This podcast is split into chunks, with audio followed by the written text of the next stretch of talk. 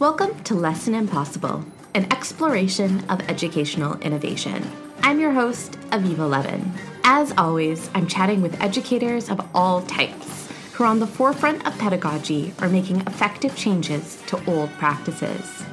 Your lesson, should you choose to accept it, is to explore the many ways COVID 19 can create positive changes to our educational systems. The special agent assigned to help you with this task is Charles Williams, principal of Plato Learning Academy in Chicago, Illinois.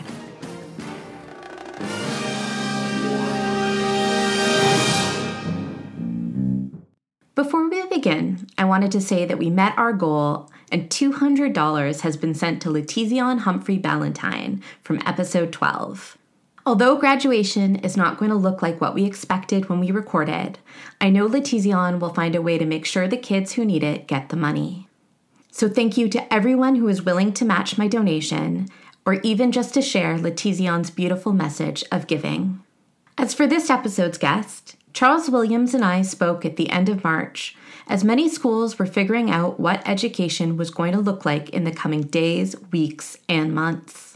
His perspective comes from being a principal in one of the many Chicago public schools, or as he refers to it, CPS. My perspective comes from being an educational podcaster, as well as being a person who has a special aptitude for worrying about the future. Like many of my interviews during this pandemic, it did not follow the orderly set of questions that I had gotten used to asking educators about their practice. Instead, it became a conversation about how Charles and I hope educational institutions can be transformed. Before we began recording, we had been joking about the various methods of communication we had each been trying out, and that topic quickly launched into talks of possible positive change. I hope you enjoy our conversation, and if you have anything to add, please feel free to contact us to share your insights.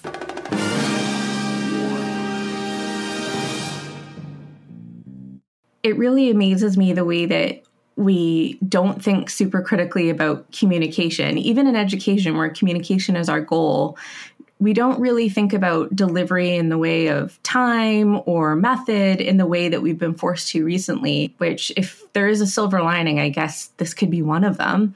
Yeah, yeah. I, I know, you know, I, I don't know if you've seen, but I do these like, you know, parking lot thought videos every morning and, and I, recently it's just been a string of talking about the changes I think that can come out of this. Right, I, am calling it positivity and disruption, and I think there's so many things that are, are stemming from this, you know, the, this whole crisis that it's like if we go back into education and we keep doing the things that we've always done, like we've done ourselves a huge disservice. I mean, might as well jump in. What what do you see the best changes coming from having to go through this? I don't know if it's necessarily that they're coming, but I what I hope that comes out of this. So the one thing that I was just talking about was that I know here, at least in Illinois and in CPS, we've waived you know all of the end of year testing. So we won't be doing uh, the Illinois Assessment of Readiness. We won't be doing MAP testing, and while I, I agree with that to an extent, I think the the philosophy behind not doing the testing isn't for the right reason. You know, for me, assessments should be used to guide instruction for that purpose only.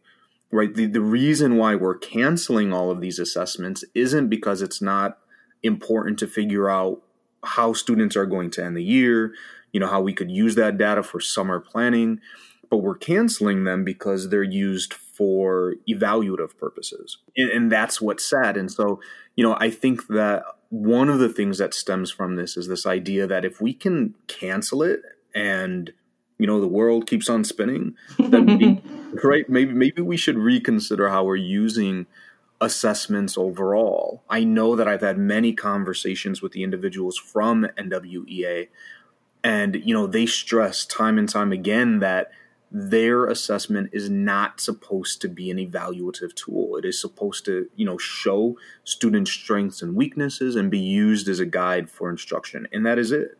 And so they get really upset and I you know, and I don't know if anybody has come out and said, but every workshop I've been to, every conference I've been to, I've asked the same question just to see if it's consistent.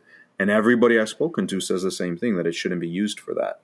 And yet it consistently is. Yes, yes. And, and, and I can't speak for other places, but I know, you know, in CPS, absolutely. I mean, you know, if it's not used the right way, all of a sudden that student is viewed, you didn't hit your end of your score. And so, like, nothing else matters. You know, and that's unfortunate for that student who has worked so hard, you know, who has maybe hit that goal earlier in the year, but now at the end of the year, maybe they missed it by even a point, and now nothing matters uh, according to the evaluation system, it nothing counts, and it's really disheartening to look at it that way. Yeah, and I, I imagine that depending on how hungry your student is, whether or not their boyfriend or girlfriend broke up with them before they went into that test, and whether or not they're able to master the technology of like all those things. They might call it an adaptive test, but no one's adapting to the student and their mood and and their facility to interact with the test.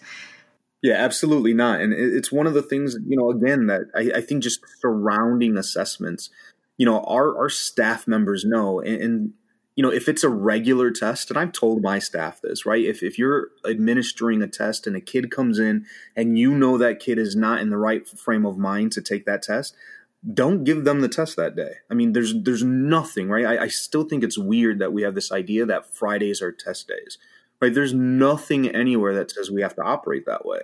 And so, if you really want to know what the student knows, which is the purpose of the assessment, and you know that, like you said, that kid had a fight with mom that morning, or maybe they haven't had breakfast, you know, are you really going to get the information that you're looking for, or is it going to be tainted by these other factors? And so, I, I think if if anything, right, one of the things that should stem from this disruption that we've experienced is you know, utilizing assessment in a vastly different way. Um, I, I think going back to how it should be used, you know, from the beginning. What What are some other things that you think we might be able to take away from this in a positive light?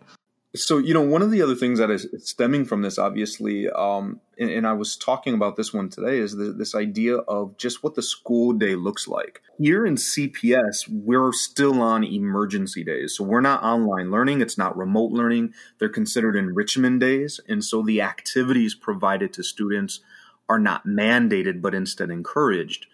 And so this entire week, um, and actually moving forward, I have scheduled check ins with all of my students, all of my staff and just making myself available in the mornings to just see how they're doing, answer questions, you know, just just to touch base, which has been really fulfilling, I think, both on their end and for me as well, to be honest. But the other day, I had a parent who who was very upset with her child because you know they didn't want to spend eight hours on the computer and so I had to have a conversation with mom, and I said, well, first of all, you know, we're we're not in school for the eight hours. One, two. I said, not the entire time that we're in school are we receiving instruction. I said, you know, we you have to consider we have periods for enrichment activities like PE and art. You know, we have time for lunch and recess. I said, so there's those breaks, and I said, you know, the the other side of this is that. I, I, I, I worry about, and I know this is kind of stemming into another area, but the idea of trying to provide new instruction, you know, during this time frame because students learn in vastly different ways, and I don't know if we are there yet. But to provide enrichment activities so that way students stay fresh with the information that they have. And so my suggestion to mom was, you know, if she if the child spent about an hour in each of the four subjects each day, you know, that that should be plenty. And I said, not even a straight hour. You know, maybe the child works for 30 minutes and takes a break or, you know, whatever that child is ready to do. And I think they're obviously it's going to depend on the age and maturity of the child, but there, there's that self-regulation. I, I always get upset with the hypocrisy of what you know educators demand of their students but then they expect during say staff meetings and PDs. it, it, just it baffles me. Like you don't want to sit there for an hour and a half listening to me babble on. Why do you expect that from your students? You know, it, we we we are all human. We all need to move. We all need to be engaged. We need to do these things, and so students are no different. And so we need to be able to consider that. And you know, I, to be honest, I've already been thinking about how we might toy with our schedule, you know, when we go back to school, not this year, of course, but next year and say, you know, what can we pull out of this? You know, even the morning check ins, I've scheduled them at nine o'clock and my students are checking in and they're groggy and, you know, they're like, hey, Mr. Williams, can we do check ins in the afternoon? And, you know, you have those students who are, are, are bright and bushy tail. That was me. You know, even in school, I was up early, I was ready to go. You know, and then you have other students who function much better. You know, let me wake up, kind of get my day running, you know, get some food, and then I'm ready to go. And, you know, so how can we create, duplicate, you know, in, in our brick and mortar buildings?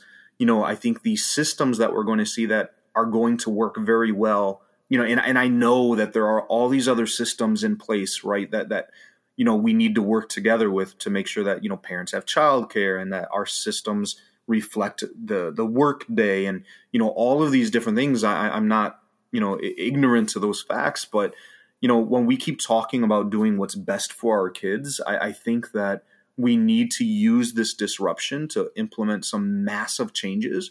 And, and again, like we've always been told that education takes forever to change, right? That you know it, it's going to take months and years for all these policies to take hold. But what we've seen are transformative changes within the matter of days. You know, we're not even a day to day with this whole COVID thing. We're we're hour to hour, and so things are changing drastically. And so I I think that old excuse of it's going to take forever to for change to take place needs to be cast away and, can't be used as a crutch anymore. I think we need to figure out what should be done for the best interest of our students and, and actually do it. And, and we talk about it all the time, but I, I don't see a lot of it actually happening. So this is our time.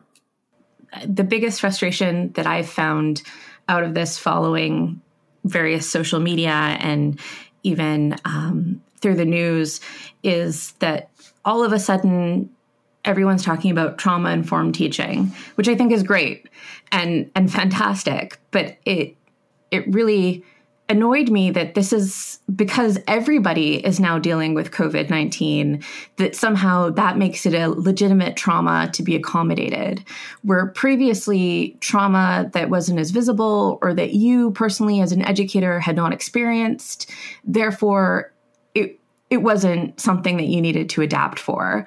And I, I really hope that in when we go forward that we're a lot more aware of all the things that kids are feeling now because of covid-19 which are, are unique in their own way sometimes they feel those ways because of so many other things that we have a responsibility to accommodate you, are absolutely correct you know I, I keep hearing you know people refer to this as the great equalizer you know and, and i think regardless of where you're at. Obviously, some people it's going to impact differently, but in the reality is we're all going through very similar things right now.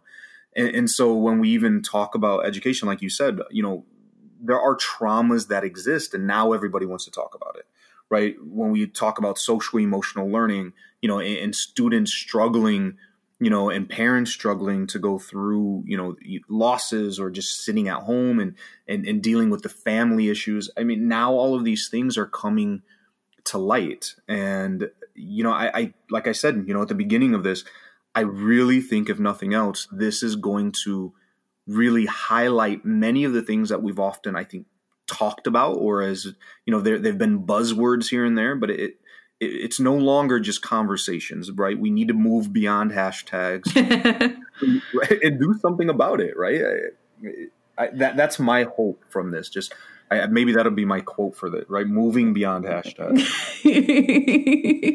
I I like that a lot. Um, so then going backwards just a little bit, um, if you don't mind introducing yourself and saying what your your role is in education. Sure, sure. Um, yeah, we just kind of launched in, right? Um, so my name is Charles Williams. Uh, I, I, am a principal in Chicago um, at a school called Plato Learning Academy. It's a charter school serving students in K through eight. Um, and I've been in education for about 15 years now. Uh, next year actually makes 15. Um, and serving that entire time in urban education and working with students K through 12, um, just essentially across the entire spectrum. And then on the other side of that, I, have recently launched my own educational consulting company through which I'm, I, i am writing and blogging and speaking and presenting and hosting workshops and just kind of everything called CW Consulting.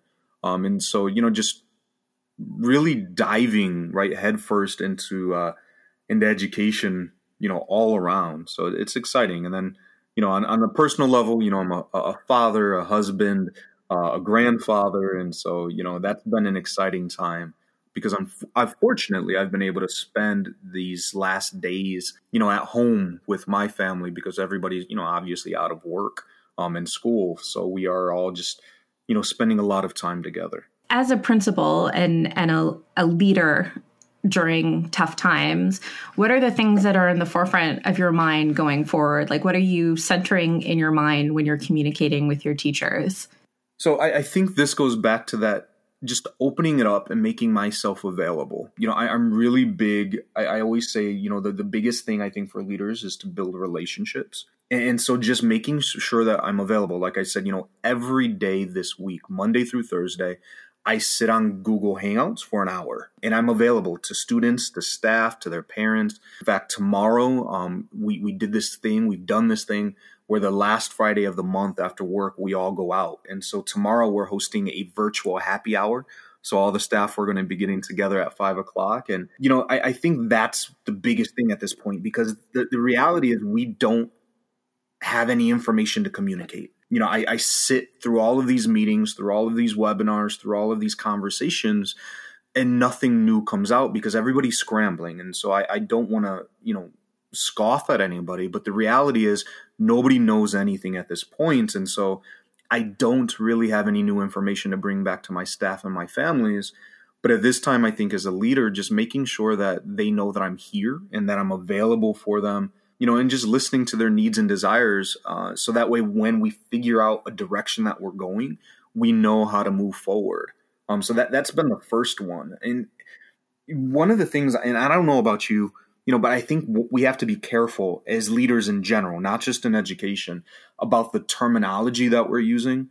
I, I was had a parent on one of my chats the other day, and she was very upset that she was considered a non-essential employee and that term bothered her you know because the, the reality is i think a lot of these non-essential employees are those people that are on the front lines for those daily kind of small tasks that i think that we forget about but that keeps businesses and, and organizations running. And so when you label those individuals as non-essential i think that we as leaders have to consider what that means right? The implications of that verbiage because she was really upset you know she's a sped aide and she said, "You're telling me that I'm non-essential. Like if I don't go to work on a regular basis, these kids don't have my support." And like I get it, you know, we're we're existing in a very different environment, but it, again, it's that label to say you're non-essential. I mean, when we go back to school, you're essential, but you're non-essential. That that really that really hurts. And so I think that just as leaders, we have to be cognizant of how we are communicating, you know, the value that we have of our people something that I'm really keeping an eye on during this time personally is what is being centered as the most important and what is being dismissed as something that can be dismissed basically. So when it comes to things like standardized testing and the fact that we're able to say okay that can go to the side, I'm like good, this is a great lesson for everybody that we don't need that. But then when people are also saying, oh, but we can put adaptations and modifications to the side too, it's like, no, let us never create this precedent or tell anybody that that is an okay thing to do because we're all going to be looking back to this time to see what was essential and non essential. And if we put our our most vulnerable students as non-essential to the learning mission, we are creating a precedent that is going to impact us for years to come. You know, absolutely. And, and, and I think the same goes for, and I hope, right, again, if we're talking about things that come out of this, is just the value placed on educators, right? We've always known that there's a tremendous value there. We see it in other countries. But I guess the the value that's placed on educators that is reflected through you know pay and you know everything else it, we don't see it here um, and it, it, it's highly varied right from from state to state from district to district um, but what i'm seeing and i kind of laugh right? I, see all these tweets where parents and you know just the news the other day there was this whole segment about you know parents not knowing how to handle their kids and teach their kids for you know hours each day. And i'm like guess you know we we kind of do that every every day. You know and so I, I i'm hoping if nothing else that people understand the the true role of educators and, and the school systems and you know when decisions are being made moving forward again we look back and say hey you know kids weren't functioning so well just sitting in front of a computer, right? Kids were expressing they want to be in classrooms, they want to be with their teachers, and, and utilizing right that feedback. You know, when policies and all of these things are being made, all these decisions are being made to say, you know what, this, this is critical, right? There, there really is significant value there, and, and to show that appreciation, to reflect that value, and it's not just right? Not just in pay, but in, in a variety of ways because, you know, I, I don't know where this country would be, you know, or, or any country for that matter, you know, without educators because we we kind of make sure that every all those other jobs exist. So that's one I really hope sticks in because I know that at the end of August, almost every year you start getting the tweets from parents being like teachers are saints they we couldn't do without them can't wait for my kids to go back to school and then when they go to vote, it, our teacher's salary and prestige don't really change. So maybe something of this magnitude is what actually gets that change in gear. What would you say is something positive, even from just the small amount of COVID be, being at home that you you talked about having spending time with your family? Is there anything else that's positive that has come out of this for you? I think just I, I see a, a, heightened sense of collaboration. I mean, I personally, uh, this is kind of what I do all the time. You know, I'm always on Twitter. I'm always like throwing myself out there and trying to connect and collaborate. And so I think again, if if anything that else that has come out of this is this heightened sense of we need to rely on each other because we're we're all venturing into uncharted territory. And so we're relying on one another to say hey how are you dealing with this? You know have you encountered this? And, and so just really that way no nobody feels alone. I, I, think you know we we often talk about that in education is that you know we're in isolation or we're in these silos. And you know again people talk about oh the need to get off your island but it never happens. But i think again now more than ever that's actually happening. People are saying i can't sit in my house. I, I can't you know kind of venture into this unknown alone. And, and so just reaching out and, and connecting with people. And so I, I, think that is one of the other positivities that has evolved from this disruption. And in terms of parent communication you you mentioned that you're on google hangouts. Do you find that you're getting more parent, not FaceTime, but voice time than you are during a, a regular school year? yeah, actually. Um, so I I often have joked because we host parent meetings, right? And I mean, there have been the parent meetings where I've sat in our little uh, you know meeting space by myself for an hour. You know, not a single parent has showed up, and it's frustrating you know, last night, however, I put out a survey because there is this thought that we are going to be moving to this remote learning. And so I'm trying to get ahead of that curve and just kind of see where we're at, you know, what's working so far, what's not working, what do our parents need. Um, and so I sent out a survey, and to be honest, I sent it out hoping to get, you know, a handful of responses. And when I checked this morning, I had 16 responses. Um, and so I sent it out yesterday afternoon, and, and I know 16 isn't a profound number, but going from expecting a handful, or I should say, hoping for a handful, when I, have received maybe one or two responses in the past, you know, and that's within a week's time frame, to get 16 in a day is huge. So again, I, I think there's this sense of urgency and need for parents to say, I need to know what's going on. I, I want to be involved in my child's education. You know, I, I again, I, I think just we we kind of gotten into routines, right? You know, we woke up, we went to school, we did our things, we went home, and you know, we just repeated that process day after day, year after year. And so I think a lot of our parents and staff and students, right, everybody just kind of became complacent with the norm. And this has completely disrupted that norm. And so it's forced everybody to say, wait a second, right? That norm is no longer happening. And if I want to make sure that I'm informed and involved and, and current, I need to hop on board. Because while we often said that in the past, the reality is nothing was, you know, groundbreaking on a regular basis. It was just kind of adaptations, right? Uh, you know, we, we shifted meetings to this platform or we're utilizing this program to deliver instruction or to enhance instruction, but nothing massive was happening, but now it is. And so I think parents and I mean all stakeholders, right? I think all stakeholders are stepping up and saying, wait, we we need to be involved, we need to be communicating because if I get left behind, I really am going to be left behind and, and I I can't you know afford to be in that position. I find that the fact that parents are thinking and engaging really critically in a way that was slowly happening with, for instance, like online portfolios where parents could start seeing exactly what was happening in the classroom. But now having the whole system basically laid bare and we're saying we're just scrambling around it has been really revelatory, like you said, to all stakeholders. And I think that transparency that we don't have this perfect system that we're just going to slot your kid into and they're going to get on the conveyor belt and go. I, I think that's hopefully going to make parents a lot more aware in a way that I find that only kids who have profound difficulties with the system have. If you have a kid with special needs who has not been accommodated well, that parent is an expert on education, but their classmates are not.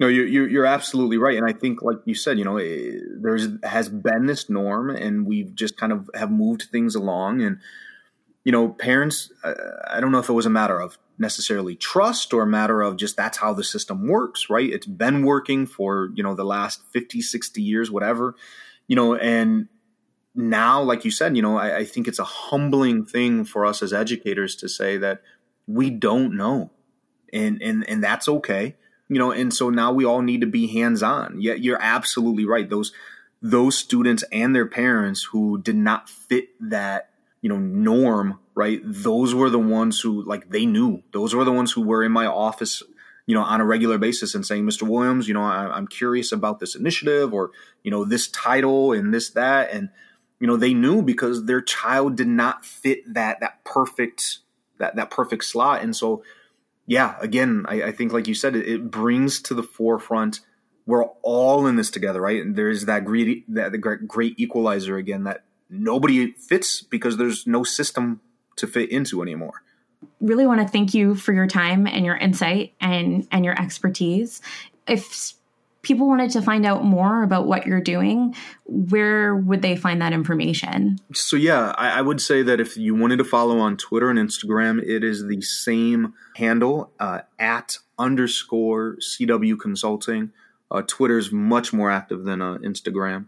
I, I, also have a website, uh, www.cwconsultingservice.com. Um, and then recently, I've launched a series, you know, on YouTube you know, unfortunately, I don't I don't have enough subscribers yet to have a cool YouTube uh, uh, website. But that can be found, you know, through the through my website. Uh, and I'll put a link in the show notes so people can just click. Yes, thank you. On the website, I have an email, and so I treat that email like I do my work email. If you send me a message, if you have a question, whether it's through there, whether through Twitter, I would definitely respond. I think that it is, you know, important, like I said earlier, that we collaborate. So, you know, feel free to reach out. I look forward to talking more. Awesome. And I hope I get the, I'm definitely a follower and I, I look forward to following everything that happens through this journey and then what happens afterwards. So thank you again. Thank you. I, I appreciate uh, the opportunity to come on here and to chat education. It's a definitely a, a passion of mine.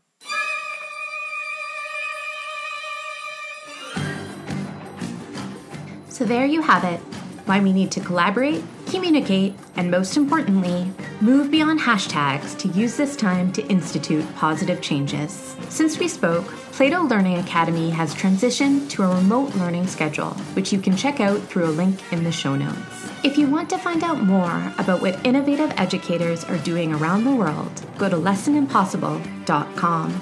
And if you like the podcast, please consider forwarding it to your colleagues and rating and reviewing it on iTunes.